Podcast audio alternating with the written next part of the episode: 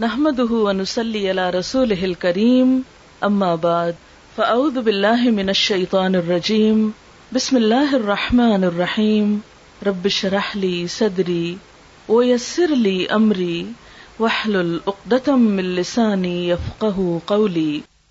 نکاح عبادت ہے کیونکہ نکاح ایک دوسرے کی ضرورت ہے دونوں ایک دوسرے کو مل کر مکمل کرتے ہیں۔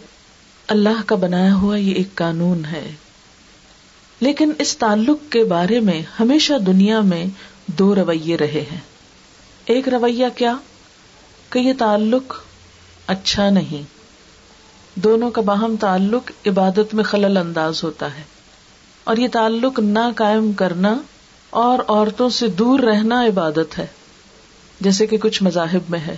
ان کے ہاں رہبانیت، دنیا سے منہ مو موڑ لینا اور عورت کو وہ مین سمجھنا، مرد کے لیے ایک مصیبت سمجھنا، ان کے ہاں یہ ایک عبادت ہے۔ لیکن مسلمانوں میں یہ عبادت نہیں۔ آپ صلی اللہ علیہ وسلم نے عورتوں کو دنیا کی بہترین چیز قرار دیا۔ اور ایک حدیث میں آتا ہے کہ حب من دنیا انسا و دنیا کی دو چیزیں مجھے مرغوب ہیں۔ ایک خوشبو یعنی پسندیدہ چیزوں میں سے ایک خوشبو ہے اور ایک عورتیں ہیں۔ یعنی ان کو حقیر یا بری چیز نہیں مانا گیا، جیسے بعض جگہوں پر ہے کہ وہ پاؤں کی جوتی ہے اسلام میں یہ کوئی تصور نہیں۔ اللہ تعالیٰ فرماتے کہ دونوں کو ایک نفس سے پیدا کیا، ایک اصل سے پیدا کیا۔ دونوں کو انسانیت کا مرتبہ دیا گیا۔ اور عورت سے تعلق مرد کی نہ کمزوری ہے اور نہ ہی اس میں کوئی برائی ہے۔ نبی صلی اللہ علیہ وسلم نے دنیا کی بہترین نعمت اچھی بیوی کو قرار دیا۔ فرمایا دنیا متا دنیا فائدے کی چیز ہے، ضرورت کی چیز ہے۔ وہ خیر و متا دنیا المر اتسا اور دنیا کی سب سے بہترین متا بہترین نعمت نیک بیوی ہے، اچھی عورت ہے۔ ایک انسان کی خوش قسمتی قرار دی گئی اس بات کو کہ اس کو ایک اچھی عورت کا ساتھ ملے۔ لہذا اسلام میں عورتوں سے کنارہ کشی کوئی نیکی نہیں، شادی نہ کرنا کوئی عبادت نہیں۔ دنیا میں عورت اور مرد کے تعلق کا ایک دوسرا رخ رہا ہے۔ اور وہ رخ کیا ہے؟ کہ دونوں نکاح کے دائرے کے بغیر آزادی سے ملے بغیر کسی رکاوٹ کے۔ اور کوئی بھی رشتہ محترم نہیں۔ انسان اپنی خواہش نفس پوری کرے، خواہ اپنی ماں سے کرے، خواہ اپنی ہی بیٹی سے کرے۔ خواہ اپنی بہن سے کرے، خواہ دنیا کی کسی بھی عورت سے کرے۔ اور نکاح ایک جھنجٹ ہے۔ نکاح ایک ذمہ داری ہے، ایک مصیبت ہے۔ لہذا آزادی کے نام پر اس مقدس رشتے کو، اس قانون کو توڑنے کی کوشش کی گئی۔ اور اسے بہت خوبصورت بنا دیا گیا۔ اور آج آپ دیکھتے ہیں کہ ترقی یافتہ دنیا میں شادی کرنا اب بیکورڈنس کی علامت ہے۔ حالانکہ شادی کے نتیجے میں جو ذمہ داری عائد ہوتی ہے مرد پر، اسی میں عورت کی فلاح ہے، اسی میں عورت کا مقام ہے، اسی میں اس کی بہتری ہے۔ لیکن عورت کو یہ تصور دلایا گیا کہ شادی کر کے تم کو غلام بنا لیا جاتا ہے۔ تم اس غلامی سے نجات پاؤ اور اس کے بغیر تم جو مرد تم سے تعلق قائم کرنا چاہے تم کر لو۔ حالانکہ یہ عورت کی شادی اس کے لیے غلامی نہیں شادی میں دراصل مرد کو ذمہ دار بنایا جاتا ہے کہ وہ جب نکاح کرے تو اس موقع پر بھی مہر ادا کرے۔ مہر کے بغیر نکاح کو ویلڈ ہی نہیں کرار دیا گیا۔ کہ اگر کوئی شخص یہ سوچتا ہے کہ وہ نکاح کرے گا لیکن مہر نہیں دے گا، تو آپ صلی اللہ علیہ وسلم نے اس کو نکاح نہیں، سپاہ کرار دیا۔ کہ اس مہر کے بغیر اور نیت دینے کی بغیر اگر کوئی تعلق قائم کرتا ہے تو وہ ایک طرح سے حرام کا ارتکاب کرتا ہے۔ اتنا زیادہ اس کو اہم ترین قرار دیا گیا۔ اور پھر یہ دراصل کیا ہے؟ ایک سمبل ہے اس بات کا کہ یہ مرد آئندہ زندگی میں اس عورت کی تمام ضروریات پوری کرے گا، اس کی ذمہ داری اٹھائے گا، اس کے نان نفقے کی، اس کے لیے باعزت رہائش کی، اور یہ اس کی بیوی قرار پائے گی۔ ان دونوں کا تعلق مضبوط ہوگا، وفاداری پر بیس کرے گا۔ جس میں دونوں ایک دوسرے سے خیانت نہیں کریں گے۔ دونوں کا مضبوط تعلق ایک مضبوط خاندان کو جنم دے گا۔ تاکہ آئندہ نسل انسان جو دنیا میں آئے، اسے والدین کی شفقت اور محبت ملے، پروٹیکشن ملے، ایک اچھا گھر ملے، پرسکون ٹھکانا ملے۔ کیونکہ انسان کی پیدائش، اس کی تربیت، اس کی اٹھان سب سے مشکل کام ہے۔ یہ دنیا کا سب سے نازک کام اور سب سے مشکل کام ہے۔ کیونکہ آپ دیکھیں گے کہ جانوروں کے بچے جب پیدا ہوتے ہیں، وہ بےچارے خود ہی پل جاتے ہیں۔ پیدا ہوتے ہی چل پڑتے ہیں۔ آپ نے دیکھا ہوگا بکری کا بچہ، عموماً مرغی کے بچے تھوڑے دیر کے بعد اپنے قدموں چلنا شروع کر دیتے ہیں۔ لیکن انسان کا بچہ چلنے میں بھی سال لے لیتا ہے۔ پھر اسی طرح دو سال تک خود اپنے ہاتھ سے کھا نہیں سکتا تھا پراپر طریقے سے۔ اس کو کھلانے کے لیے بھی ایک ٹریننگ دینا پڑتی۔ اس کو اپنی نجاست صاف کرنے کے لیے بھی ایک ٹریننگ دینا پڑتی۔ تو کتنے نزاکتوں میں پلتا ہے ایک انسان کا بچہ۔ اور پھر آپ دیکھیں کہ چند گھنٹوں کے لیے اگر اس کو بغیر کسی حفاظت کے چھوڑ دیا جائے، تو اس کی زندگی تک ختم ہونے کا خطرہ ہوتا ہے۔ ہر تھوڑی دیر کے بعد اس کو ماں کی ضرورت ہوتی۔ اسے صرف دودھ نہیں چاہیے ہوتا، اسے ماں کا وجود بھی چاہیے، اسے ماں کی محبت چاہیے، شفقت چاہیے۔ ممتا کے جذبات چاہیے پلنے کے لیے۔ اس کا حل نرسریز نہیں ہے، اس کا حل ہومز نہیں ہے، اس کا حل وہ لوگ نہیں ہے کہ جن کے اندر صرف پیسہ حاصل کرنے کے لیے جو بچوں کو پالتے ہیں اور ماں کی محبت اور شفقت نہیں۔ اللہ تعالیٰ نے ماں جیسی چیز کے اندر جو بچے کی محبت رکھی ہے، وہ کسی اور کے اندر نہیں رکھی۔ لیکن اگر معاشرے کے اندر نکاح کا تعلق ختم ہو جائے اور پھر ایک بچے کو پلنے کے لیے صرف ماں بھی نہیں کافی، اسے باپ کا وجود بھی چاہیے، اسے باپ کا روب بھی چاہیے، اسے باپ کے مضبوط ہاتھ بھی چاہیے۔ جبھی جا کر ایک بچے کی شخصیت مکمل ہوتی ہے۔ کچھ عرصہ پہلے ایک ریسرچ کی گئی جیوس کی طرف سے، کہ کیا وجہ ہے کہ مسلمانوں کے اندر چالیس سال کے بعد پھر ریلیجن کی طرف لوٹنے کا شوق ہو جاتا ہے۔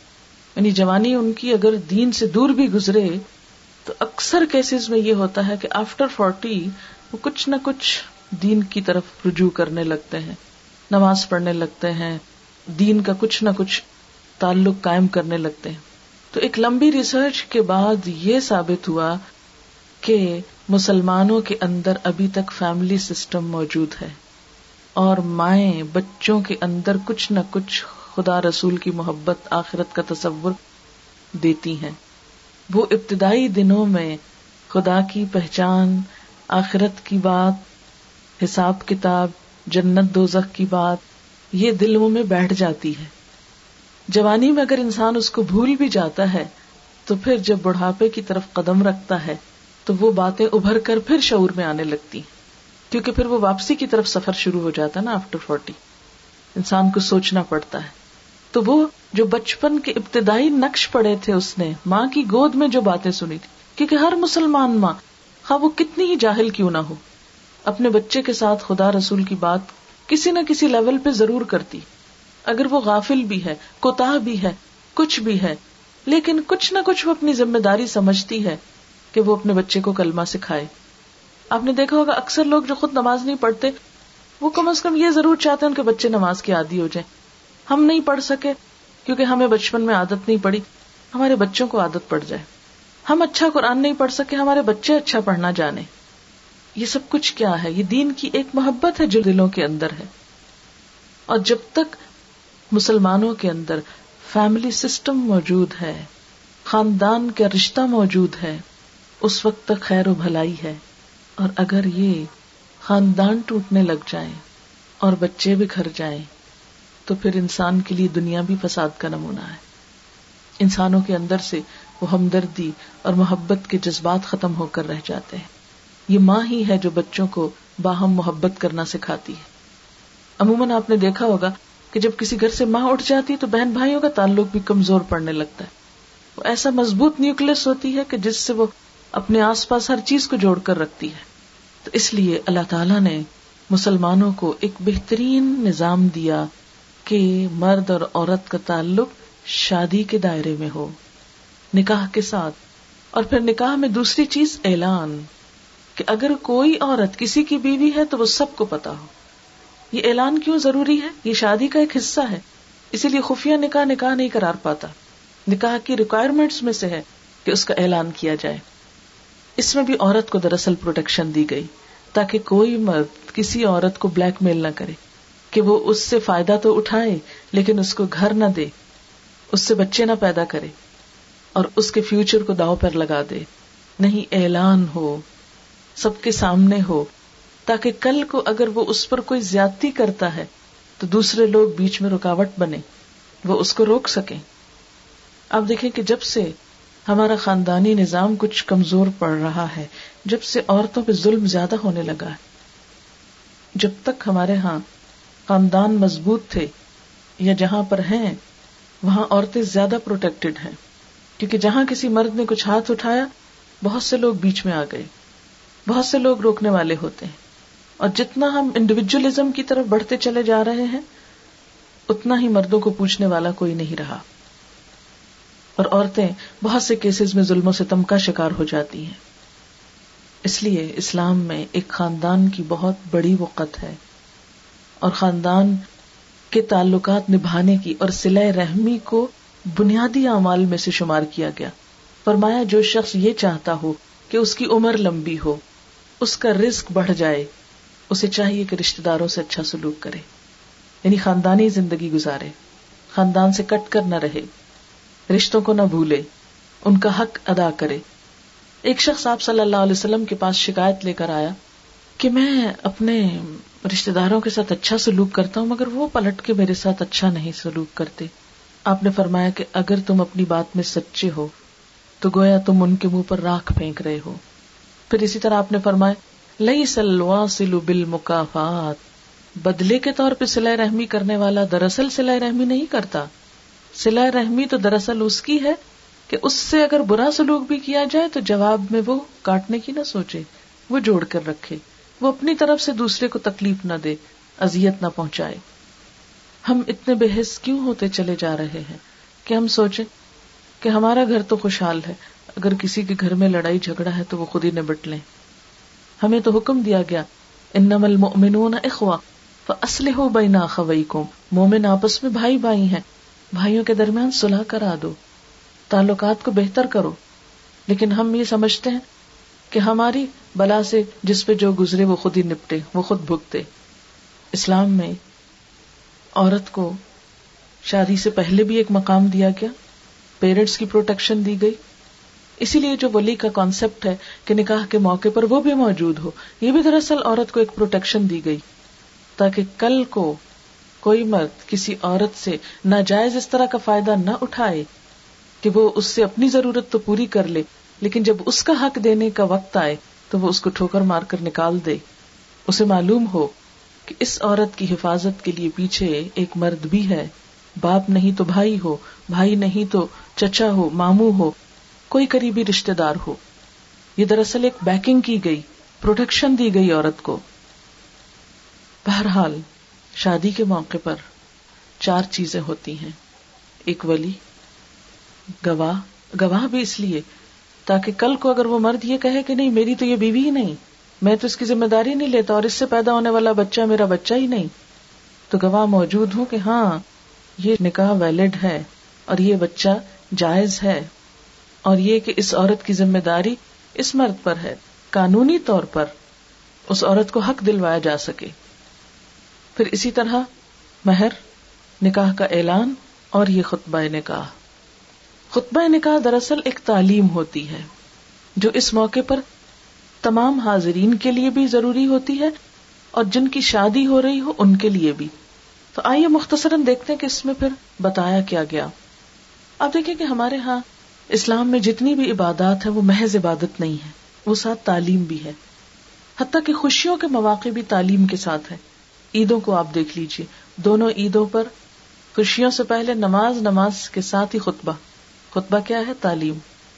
اسی طرح مسجدوں میں نماز اگر روز ہوتی ہے تو جمعے کا خطبہ مسٹ ہے، جو کہ ایک تعلیم ہے۔ شادی کے موقع پر خطبہ ایک تعلیم ہے، کیونکہ اسلام یہ کہتا ہے کہ اپنے یعنی ایک بچہ جب پیدا ہو، اس وقت سے اس کی تعلیم کا آغاز ہو، جب تک کہ وہ قبر میں نہ پہنچ جائے۔ ہر ہر موقع پر تعلیم موجود ہے، تاکہ ہماری ڈائریکشن اور ہماری سمت درست جانب رہے۔ اور ہم اپنی اصل منزل تک خیریت و عافیت کے ساتھ پہنچ سکیں۔ بہرحال، ان چند الفاظ میں دیکھتے ہیں کہ اس خطبے میں کیا بتایا گیا۔ فرمائے ان الحمد للہ سب تعریف اللہ کے لیے، شکر اللہ کے لیے۔ کیوں؟ خوشی کا موقع ہے۔ جب بھی خوشی ملے، تو شکر اللہ کا ادا کیا جائے۔ کیونکہ شکر ادا کرنے والوں کے لیے اور نعمتوں کا وعدہ ہے۔ نستا ہم اس کی مدد چاہتے ہیں، کیونکہ مشکل مرحلہ ہوتا ہے۔ ہر انسان ایک گھبراہٹ کا شکار ہوتا ہے، پیرنٹس، خود شادی جن کی ہو رہی ہو، سب۔ ہم اس کی مدد چاہتے ہیں کہ زندگی کے اس سفر کا آغاز خیریت کے ساتھ ہو اور اختتام خیریت کے ساتھ ہو۔ ونس تخر ہم اس سے معافی چاہتے ہیں بخش چاہتے ہیں۔ یہ بخش کیوں اس موقع پہ مانگی جا رہی ہے؟ بات یہ ہے کہ اگر ہم غور کریں تو ہوتا عموماً یہ ہے کہ اللہ تعالی ہمیں خوشی دیتے ہیں اور ہم اسی کو سب سے پہلے ناراض کرتے ہیں اور این خوشیوں کے موقع پر اس کی ناراضگی کے کام کرتے ہیں۔ مثلاً آپ دیکھیں کہ شادی ایک خوشی کا موقع بھی ہے، لیکن شادی کے موقع پر جتنے ہم اللہ کی حدود، قوانین کو توڑتے ہیں، عام دنوں میں بھی نہیں توڑتے۔ اگر کوئی شخص پانچ وقت نماز کا عادی ہے، تو شادی کے دن نماز بھول جائے گا۔ شادی اٹینڈ کرنے والے بھی بھول جاتے ہیں اور جس کی شادی ہوتی ہے اس کی بھی معاف ہو جاتی، خصوصاً دلہن کی، کہ اس کو تو میک اپ کر کے نماز پڑھنے ہی نہیں۔ حالانکہ ایک نماز کا بھی حساب ہے اللہ کے ہاں۔ بیمار ہے تو بھی پڑھنی ہے، سفر پر ہے تو بھی پڑھنی، کھڑے نہیں ہو سکتے، بیٹھ کے پڑھ لو۔ پانی نہیں، تیمم کر لو۔ ہاتھ نہیں ہلا سکتے، اشاروں سے پڑھ لو۔ دل میں پڑھ لو۔ معاف نہیں۔ دلہن سے کیسے معاف ہو گئی؟ اسی طرح آپ دیکھیں کہ مسلمان عورت کے لیے لازم ہے کہ اپنی زینت کو چھپائے، فرائض میں سے ہے۔ سورت النور میں اس کا حکم ملتا ہے۔ سورت انزل نہ و فرض نہ یہ سورت جسے ہم نے اتارا اور ہم نے فرض کیا ہے۔ اب ہوتا کیا ہے کہ عام دنوں میں اگر ایک عورت اپنی زینت اور نمائش چھپاتی ہے، تو شادی کے موقع پر خوب بیاں کرتی ہے۔ اور بسا اوقات ان سب کے سامنے بھی جہاں زینت کی نمائش حرام ہے، اللہ کو ناپسند ہے۔ تو ہم اپنی خوشیوں میں جو اللہ کی طرف سے ہوتی ہیں، اللہ ہی کو ناراض کرنے کا اہتمام کرتے ہیں۔ تو پھر مزید خوشیوں کا انتظار کیسے کر سکتے ہیں؟ ہم کیسے سوچ لیتے ہیں کہ اللہ نے یہ ساری نعمتیں دی، اس کو ناراض کر کے واپس جب اس کے پاس جائیں گے تو مزید نعمتیں دے گا؟ نہیں، یہ آزمائش ہے ہم سب کے لیے۔ من شرور انفسنا، اور ہم اللہ کی پناہ میں اپنے آپ کو دیتے ہیں، اپنے نفس کے شر سے بچنے کے لیے۔ کیونکہ ساری خرابیوں کی ابتدا نفس سے ہوتی ہے۔ ہمارا دل ہی تو کہتا ہے نا ہمیں غلط کام کرنے کو۔ اور جدھر ہمارا نفس کہتا ہے ہم اس طرف چل پڑتے ہیں۔ لہذا نفس کے شر سے۔ اور خاص طور پر انسانی تعلقات کو نبھانے میں انا حائل ہو جاتی۔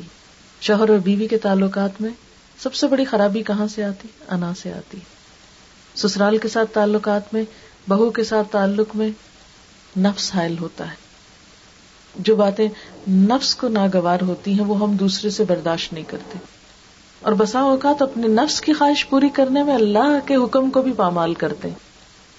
اللہ کے حکم کو ٹھکرا دیں گے، کیونکہ ہمارے دل کی خوشی کسی اور چیز میں ہے۔ فرمایا، ہم اپنے نفس کے شر سے اپنے آپ کو بچانے کے لیے اللہ تیرے حوالے کرتے ہیں۔ اور اپنے برے اعمال کی برائی سے بچنے کے لیے اپنے آپ کو تیرے حوالے کرتے ہیں۔ میں یہ دہ اللہ فلاح مد اللہ جس کو اللہ ہدایت دے دے، اس کو کوئی بھٹکا نہیں سکتا۔ اور جس کو وہ بھٹکا دے، اسے کوئی راہ نہیں دکھا سکتا۔ نفس کے شر کے فوراً بعد ہدایت کی بات آئی۔ کیونکہ اللہ کا وعدہ ہے کہ میں اس کو ہدایت دوں گا جو طلب کرے گا، جو تڑپ رکھے گا، جس کے اندر تلاش ہوگی۔ جیسے پیاسے کو ہی پانی ملتا ہے نا، ورنہ تو سامنے بھی ہو تو نظر نہیں آتا کہ پانی ہے۔ لیکن جس کو پیاس لگی فوراً اس کی نگاہیں ادھر ادھر جاتی کہ پانی کہاں ہے۔ اسی طرح جو ہدایت کا پیاسا ہوتا ہے، اس کی نگاہیں بھی ادھر ادھر جاتی ہیں، تلاش کرتی کہ کہاں سے مل سکتی ہے اسی لیے اللہ تعالیٰ فرماتے کہ جس کو وہ دیتا ہے اور وہ کس کو دیتا ہے، اس کا ایک قانون ہدایت ہے۔ کہ دنیا کی باقی نعمتیں اس نے بن مانگے ہم کو دی ہماری آنکھیں، ہمارے کان، سننے، بولنے، کھانے پینے کی بہت سی چیزیں۔ لیکن ایک نعمت وہ بن مانگے نہیں دیتا، بن طلب کے نہیں دیتا۔ اور وہ ہدایت کی نعمت۔ اور فرمایا، وہ پھر جس کو چاہتا ہے دیتا ہے، اور وہ دیکھ کے دیتا ہے کہ کون چاہتا ہے۔ اور جس کو وہ بھٹکا دے، اس کو پھر کوئی بھی اس کے راستے پہ نہیں لا سکتا۔ ظاہر ہے، جو خود نہیں چلنا چاہتا، تو کوئی پکڑ کے زبردستی اس طرف کیسے لے جا سکتا ہے؟ پھر یہاں کلمہ شہادت ہے۔ شادی کے موقع پہ کلمہ شہادت یہاں اللہ الہ ہے۔ ہر معاملے میں اللہ کی بات مانی جائے گی۔ اور محمد الرسول اللہ صلی اللہ علیہ وسلم ہمارے رہنما ہیں۔ ان کے طریقوں کی پیروی ہوگی۔ پھر تین آیتیں ہیں جن میں چار دفعہ اللہ سے ڈرنے کی بات ہے تقوا کی بات۔ ہم سمجھتے ہیں کہ شادی کی خوشیوں کا انحصار دولت پر ہے یا حسن پر ہے یا اور چیزوں پر ہے۔ فرمایا نہیں اللہ کے تقوا پر ہے۔ جس کے دل میں خدا کا خوف ہوگا، وہی بندوں کے حقوق کا خیال کرے گا۔ اور جو خدا سے نہیں ڈرتا، وہ پھر کسی سے بھی نہیں ڈرتا۔ جیسے کسی کا کال ہے نا، میں اللہ سے ڈرتا ہوں اور اس کے بعد اس شخص سے ڈرتا ہوں جو اللہ سے نہیں ڈرتا۔ ظاہر ہے، جس کے دل میں خدا کا خوف نہیں، آپ اس کے شر سے بچ ہی نہیں سکتے۔ وہ سامنے نہیں، وہ چھپ کے بار کر جائے گا۔ کیونکہ اسے خدا کے سامنے حاضر ہونے کا ڈر ہی نہیں۔ وہ اپنی زبان سے بھی غلط باتیں نکالے گا، وہ اپنے ہاتھ سے بھی اذیت دے گا، وہ ہر طرح سے ٹارچر دے گا۔ یہی وجہ نا، آپ دیکھیں کہ بعض اوقات لڑکیاں شوہروں کے ہاتھوں بہت مینٹل ٹارچر کا شکار ہوتی۔ لیکن ان بیچاریوں کے پاس کوئی دلیل، کوئی گواہی نہیں ہوتی کہ وہ کسی کو بتائیں کہ ان کے اوپر کیا گزر رہی ہے۔ بعض اوقات سسرال میں بہت برے حال میں گزرتی ہے بچیوں پہ، لیکن وہ کچھ کہہ نہیں سکتی سے کہ کیا کہیں۔ کیونکہ وہ جب تنہائی میں ہوتے ہیں تو انتہائی برا سلوک کرتے ہیں۔ جب سامنے ہوتے ہیں تو بہت خوش اخلاق ہو جاتے ہیں۔ لوگوں کو دکھانے کے لیے بہت کچھ پہناتے ہیں۔ لیکن ضرورت کے لیے جب عورت خاص طور پہ شادی کے بعد فیملی وے میں ہوتی ہے تو بسا اوقات انیمک ہو جاتی ہے۔ دوا نہیں، خوراک نہیں، غذا نہیں، کیئر نہیں۔ کیوں؟ اس لیے کہ اب معاملہ ون ٹو ون بیس پر ہے۔ جب دکھاوے کا معاملہ تھا تو ہزاروں کا جوڑا بھی پہنایا گیا، اور زیور بھی پہنائے گئے، اور سب کچھ لوگوں کو دکھایا گیا کہ ہم کون ہیں۔ لیکن حقیقی ضرورت پیش آئی۔ کتنی ہی بے شمار مثالیں ایسی ہیں کہ شادی کے موقع پر جہاں دکھاووں کی بات تھی اپنی شان بنانے کی بات تھی، وہاں ہزاروں بھی خرچ ہوئے۔ اور شادی کے بعد ایک عورت جب حقیقی ضرورت کا شکار ہوئی تو اس کا دانا پانی بھی بند کر دیا گیا۔ چھوٹی چھوٹی چیز کے لیے ترستی یہ کس بات کی علامت ہے کہ خدا کا خوف نہیں لوگوں کے دلوں میں؟ اسی لیے تین آیتوں میں چار دفعہ تکوا کی بات خدا سے ڈرو۔ یا امن اللہ حق تقاتی ہی اے لوگو جو ایمان لائے ہو، اللہ سے ڈرو، جیسے حق کا ڈرنے کا۔ صرف زبان زبان سے نہیں کہتے رہو، ہم کو بہت ڈر لگتا ہے اللہ سے۔ نہیں، اپنے عمل سے ثابت کرو۔ واقعی اللہ کا ڈر ہے کہ کسی پہ کوئی جھوٹا الزام نہ لگاؤ، کسی کا مزاق نہ اڑاؤ، کسی کو تانے نہ دو۔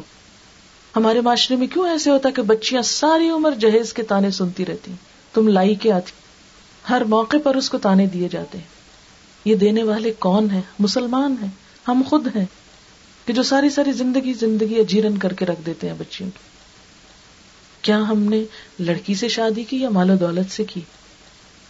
ٹھیک ہے، انسان کے دل میں مال کی محبت بہت شدید ہے، لیکن اسلامکلی یہ بات انتہائی غلط ہے کہ کسی عورت سے صرف اس لیے شادی کی جائے کہ وہ مالدار ہے اور اگر وہ حسب مرضی مال نہیں لائی تو اس کی قدر گھٹا دی جائے۔ نہیں، یہ انسانی رویہ نہیں، یہ ایک شیطانی رویہ ہے۔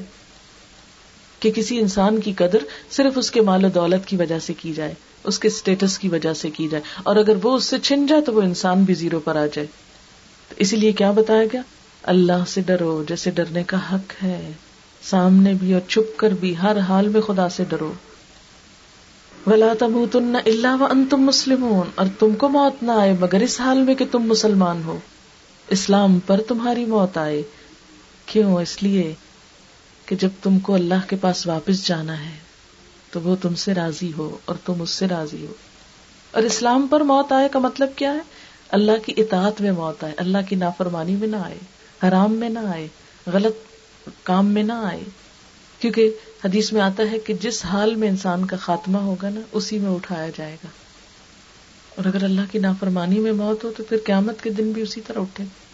جیسے ایک شخص خودکشی کر کے مرتا ہے، تو حدیث میں آتا ہے کہ وہ جہنم میں جا کر بھی وہی کام کرتا رہے گا مثلاً زہر کا پیالہ پی کے کوئی مرا وہ زہر ہی پیتا چلا جائے گا۔ کسی نے خود کو کوئی چھری وری ماری تو وہ جہنم میں جا کر بھی چھری مارتا رہے گا خود کو، کیونکہ اس نے اختتام اپنا اس حال میں کیا۔ اور اسی طرح اگر کوئی شخص مثلاً احرام کی حالت میں فوت ہوا تو قیامت کے دن حشر کے میدان میں لب بیک پکارتا اٹھے گا۔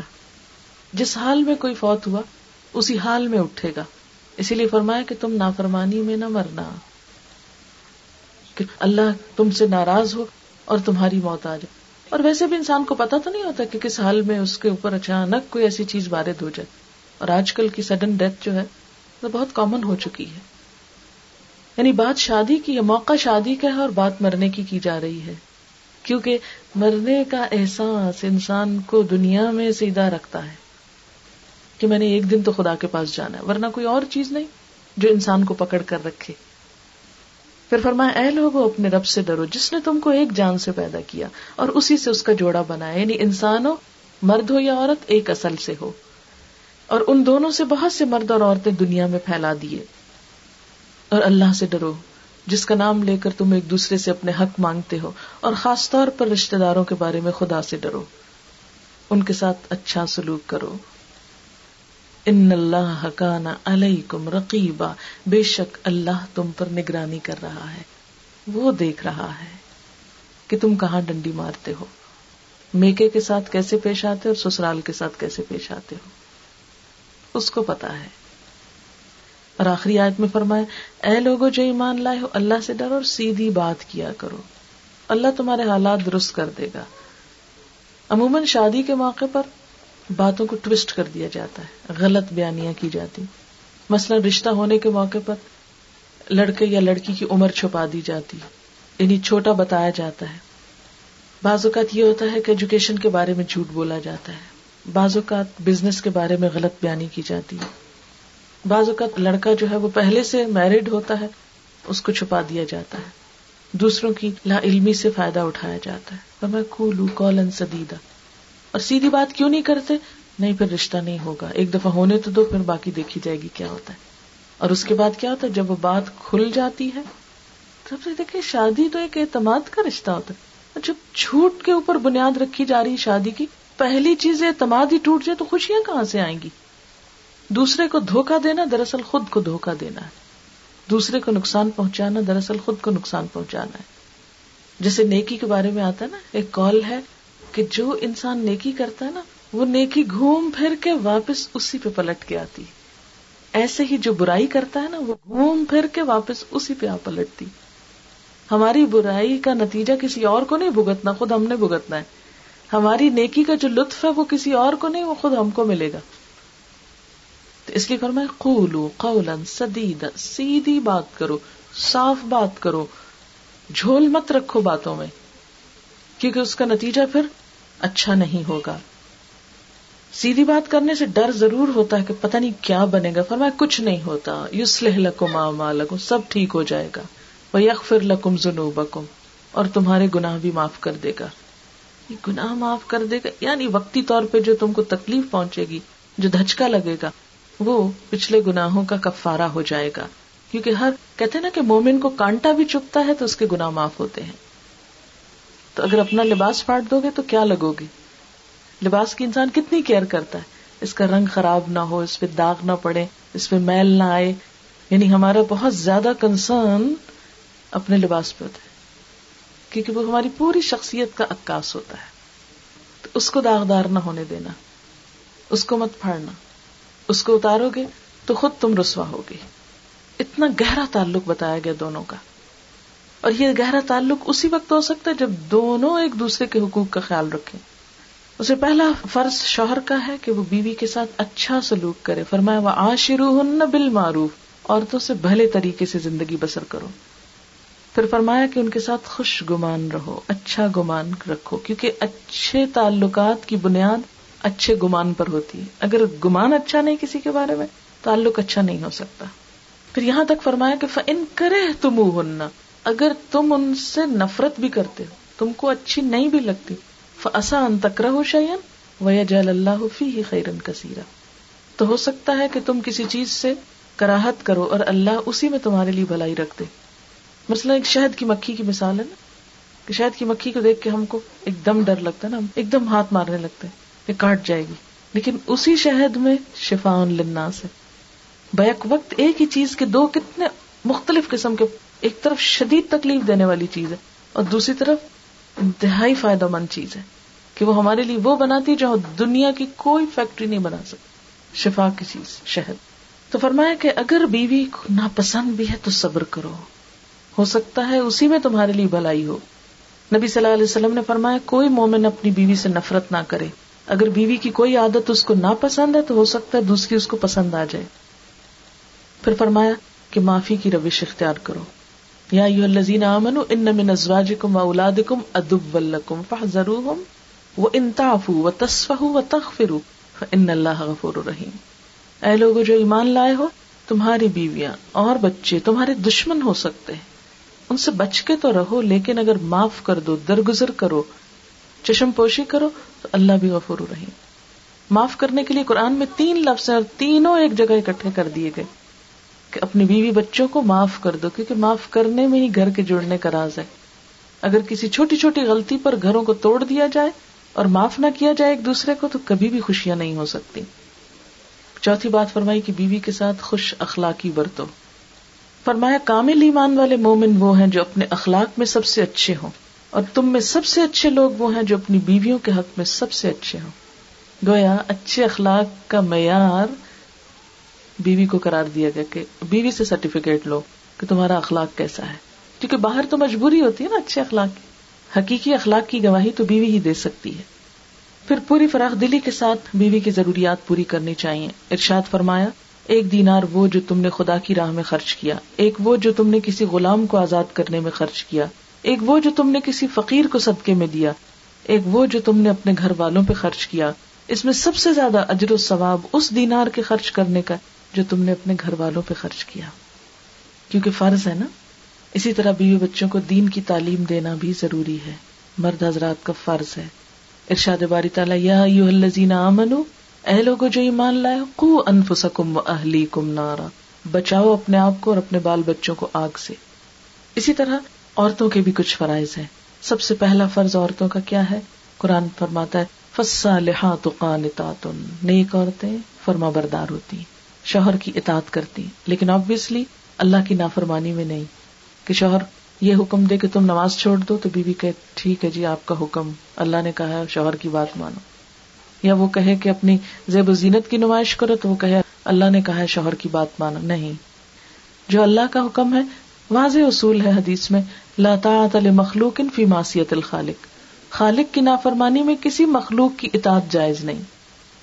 دوسری چیز اپنی عزت و آبرو کی حفاظت کرنا، ہر اس بات اور کام سے پرہیز کرنا جس سے شوہر کے دل میں کوئی شک گزر جائے کہ میری بیوی بے وفا ہے، کیونکہ یہ ازدواجی زندگی میں تلخیاں گھول کے رکھ دیتی ہے۔ نبی صلی اللہ علیہ وسلم کا ارشاد ہے عورت جب پانچ وقت کی نماز پڑھے، اپنی آبرو کی حفاظت کرے، شوہر کی فرما بردار رہے، تو وہ جنت کے جس دروازے سے چاہے داخل ہو جائے۔ اسی طرح شوہر کی اجازت اور مرضی کے بغیر گھر سے نہیں نکلنا چاہیے۔ نبی صلی اللہ علیہ وسلم نے فرمایا، خدا پہ ایمان رکھنے والی عورت کے لیے جائز نہیں کہ وہ اپنے شوہر کے گھر میں کسی ایسے کو آنے دے جس کا آنا شوہر کو پسند نہ ہو۔ اور گھر سے ایسی صورت میں سے نکلے کہ جبکہ اس کا نکلنا شوہر کو پسند نہ ہو۔ عورت شوہر کے معاملے میں کسی دوسرے کی بات نہ مانے۔ حتیٰ کہ شادی کے بعد پھر پیرنٹس کی بھی نہیں ماننی چاہیے۔ اگر وہ شوہر سے کنٹرڈکٹ کر رہے ہیں تو نہیں۔ اب حکم کیا ہے کہ اپنا گھر بناؤ۔ کیونکہ والدین کی ذمہ داری اب ختم ہو گئی۔ اب شوہر اور بیوی کا باہم معاملہ ہے۔ اسی طرح شوہر کی خوشی کا لحاظ رکھنا یہ بھی عورت کی ذمہ داری ہے۔ شوہر سے محبت کرنی چاہیے، اس کی قدر کرنی چاہیے۔ فرمایا، نکاح سے بہتر کوئی چیز دو محبت کرنے والوں کے لیے نہیں پائی گئی۔ شوہر کا احسان ماننا چاہیے۔ آپ صلی اللہ علیہ وسلم نے عورتوں سے خطاب فرمایا، تم پر جن کا احسان ہے، ان کی نا شکری سے بچو۔ تم میں سے ایک اپنے ماں باپ کے ہاں دنوں تک بن بیاہی بیٹھی رہتی۔ پھر اللہ اس کو شوہر دیتا ہے، پھر اولاد دیتا ہے۔ ان تمام احسانات کے باوجود اگر کسی بات پہ شوہر سے خفا ہوتی ہے تو کہہ اٹھتی ہے میں نے تو کبھی یہاں کوئی بھلائی نہیں دیکھی۔ میں نے تو اس گھر میں کوئی خوشی نہیں پائی۔ یہ نا شکری کا جملہ ہے۔ نہیں، چھوٹی سی تکلیف میں سب خوبیوں اور بھلائیوں کو بھول جانا یہ نا قدری ہے۔ فرمایا، اللہ تعالیٰ قیامت کے دن اس عورت کی طرف نظر اٹھا کے بھی نہ دیکھے گا جو شوہر کی نا شکری ہوگی۔ حالانکہ عورت کسی وقت شوہر سے بے نیاز نہیں ہو سکتی۔ شوہر کی خدمت کر کے خوشی محسوس کرنی چاہیے۔ حالانکہ قانونی طور پر یہ کوئی فرض عائد نہیں ہوتا، لیکن احسان میں داخل ہے۔ جس طرح شوہر بیوی کے لیے کما کر لاتا ہے، اسی طرح اگر بیوی پکا کر اس کے لیے حاضر کرتی ہے، تو اس کا احسان بھی ہے، لیکن اس پر اس کے لیے اجر بھی ہے۔ شوہر کے گھر بار اور مال کی بھی حفاظت کرنی چاہیے۔ آپ صلی اللہ علیہ وسلم نے قریش کی عورتوں کی تعریف کی کہ کتنی اچھی ہیں قریش کی عورتیں۔ بچوں پہ بہت مہربان اور شوہر کے گھر بار کی حفاظت کرنے والی ہیں۔ نبی صلی اللہ علیہ وسلم نے نیک بیوی کی خوبیاں بیان کرتے ہوئے فرمایا، مومن کے لیے خوف خدا کے بعد سب سے زیادہ مفید اور باعث خیر نعمت نیک بیوی ہے۔ جب وہ اسے کسی کام سے کہے تو خوشی سے کر دے۔ جب اس پہ نگاہ ڈالے تو خوش کر دے۔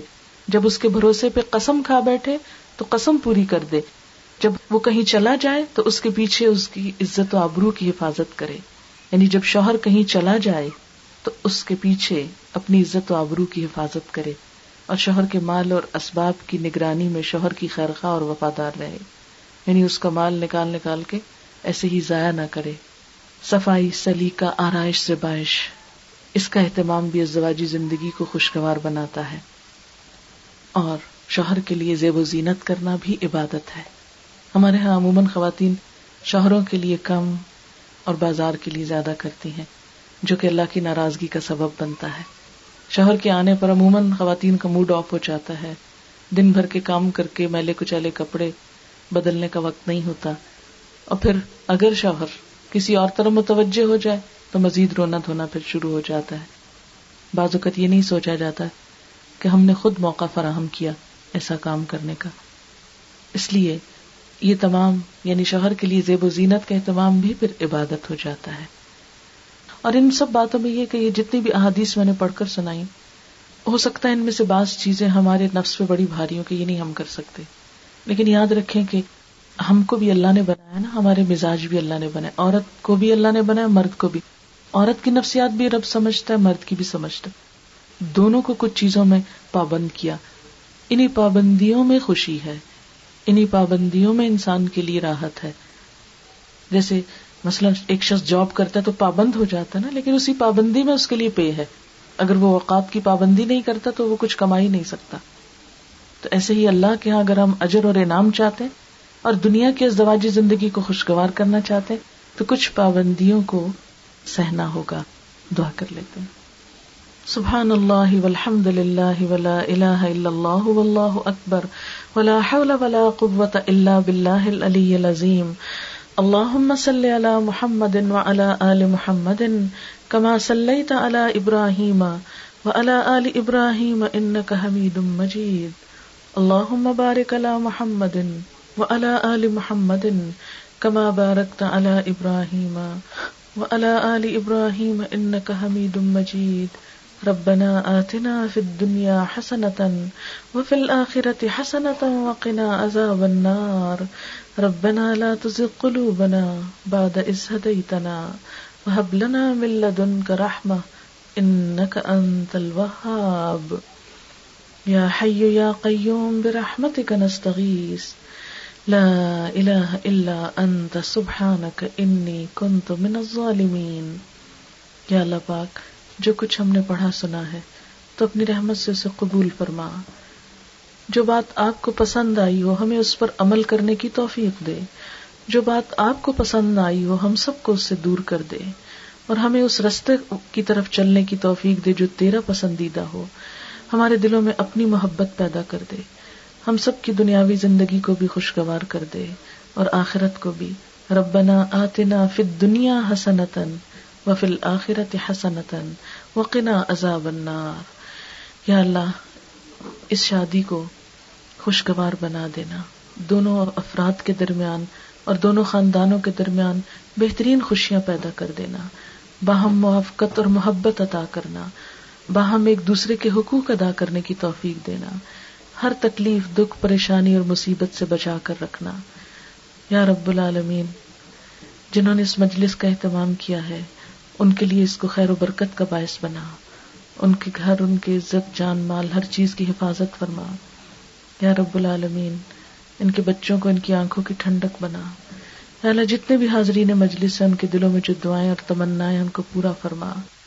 واخر دعوانا ان الحمد للہ رب العالمین۔ سبحانک اللہم و بحمدک نشهد ان لا اله الا انت نستغفرك ونتوب اليك السلام علیکم و رحمۃ اللہ وبرکاتہ۔